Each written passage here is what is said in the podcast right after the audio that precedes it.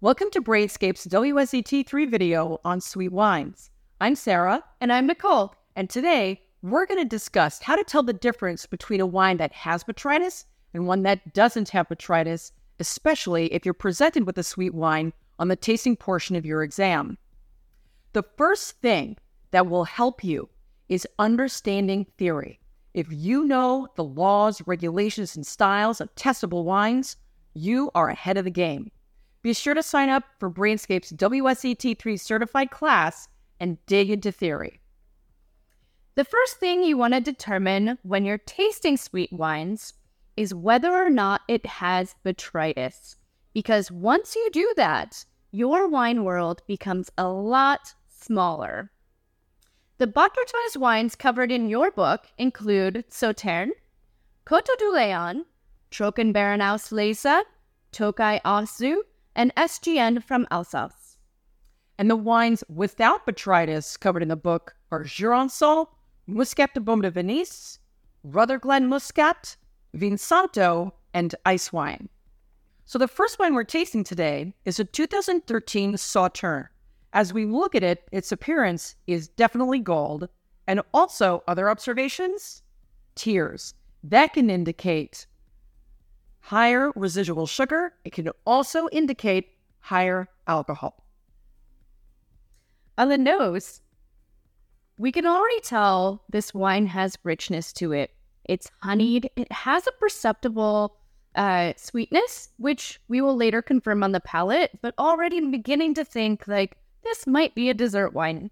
Yes. And some of the indicators for botrytis for me include mushroom, saffron, and ginger. All of which I find in this wine.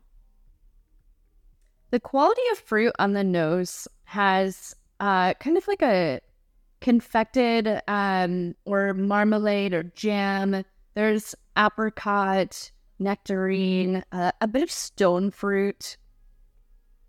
For me, there's also citrus. There's orange, but also a, a going into your confected note. There is a creamy pastry creaminess, almost like lemon meringue, orange creme brulee, almond croissant. It's like French bakery in your glass. And on the palate, let's see if there is botrytis in the wine uh, that we can confirm on the palate.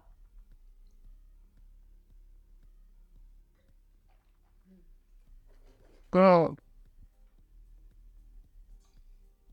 Wow. Yes. Yes. It's sweet. It's luscious. It has that exotic quality that we're looking for in botrytis. Mm-hmm. Ginger, saffron, spiciness, uh, pepper almost. Yes, almost like a white pepper. There's a floral note in here as mm. well. So those botrytis indicators that we smell on the nose are confirmed on the palate, getting into that mushroomy earthiness, but also that expansiveness, that textural richness that you get does remind me of that French bakery ness of creme brulee, pastry cream, croissant, lemon meringue with a brulee. Oh, yes. Yes. So good. Something else of note when we're talking about the the palate and that richness, that um, expansive kind of waxy quality. This is a characteristic of Semillon. Semillon is very susceptible to botrytis, so it makes a lot of sense that we're getting this like luscious feel because this is predominantly Semillon varietal. And also on the palate, this is full tilt everything. It is pronounced aromatics. It is high acidity. It is full body. It is high alcohol. Sauternes hits all of those notes. So when you match up your botrytis notes along with those structural high calls, you can get to Sauternes pretty easily. It's a very high quality wine. I can actually still taste it. It's it's just lingering. There's actually a seriousness to this wine.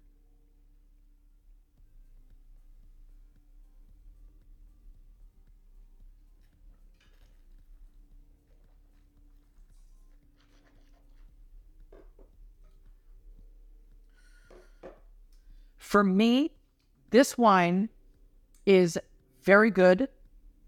Drink it now, but it can also age. And the quality, very high. Delicious. We love it. Love it. To taste next to our Sauterne and Botrytis dessert wine, we are going to taste a Jurançon. This is a 2014 Vendange Tardive, meaning late harvest. The grapes are left to hang on the vine in a dried style. Which in French is passerillage, which you will need to know for the exam. The appearance on this Jurançon, this is amber. And other observations? Certainly legs, they are quicker to form and quicker to fall. So for me, that indicates maybe not as much residual sugar, but really not as much alcohol. Mm, good point. On the nose, this wine is really about the purity of the fruit. You have orchard fruit here and some uh, stone fruit as well. Um, the smell is more of like maybe dried apple, peaches, um, white fleshy pear. Maybe a little bit of uh, fruit roll up, fruit leather, mm, and pineapple juice. Maybe the canned juice. Almost like fruit cocktail in a can, where it's almost like fruit that's in syrup. But as we're talking about uh, wines that see botrytis and why is that don't see botrytis if you get that on the exam. So if you get this on the exam, you write down your your appearance on on on your on your tasting note. When you get to the nose, what this lacks indicates to me that it does not have botrytis. I do not smell mushrooms.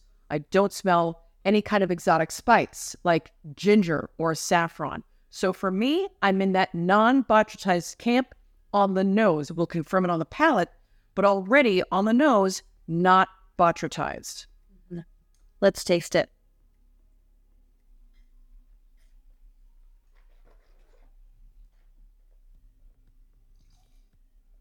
Mm-hmm.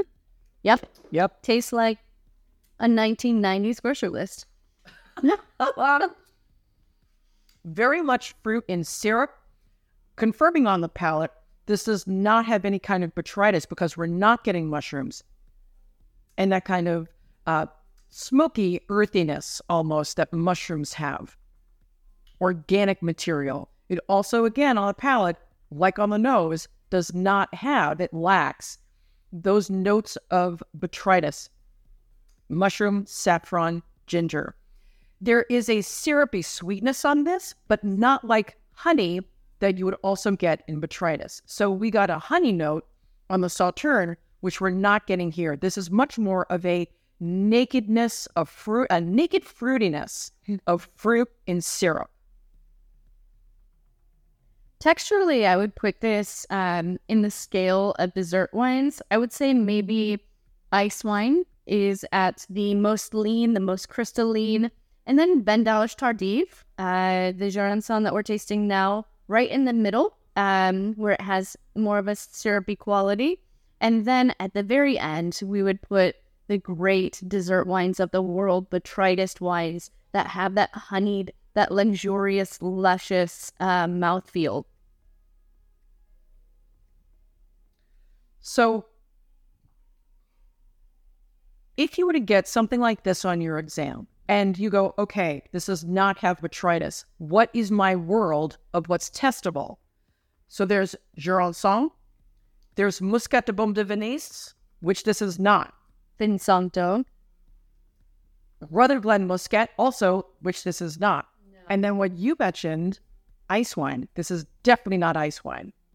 So while we can try to game the system a little bit, which is not such a bad thing to do because what's testable, it's a little bit of a deductive yeah, process of elimination. You yes. gotta be your own detective.